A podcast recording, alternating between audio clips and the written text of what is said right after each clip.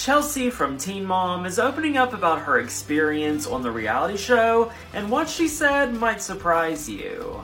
Chelsea was recently on Jennifer Hudson's show with her husband to promote the second season of their new show, Down Home Fab. Jennifer asked her what it was like being on Teen Mom for all those years, and she said, I feel like it's so interesting. When I look back, it doesn't even feel like that was my life. I don't know, it just feels like it was forever ago now. But she said, truly, I'm able to look back and just be so appreciative to watch the journey. It's very rare that you're able to revisit all of the things that made you who you are today. She said, I think it just helps me appreciate where I am now and everything that I've gone through, so honestly, I feel like it's really cool.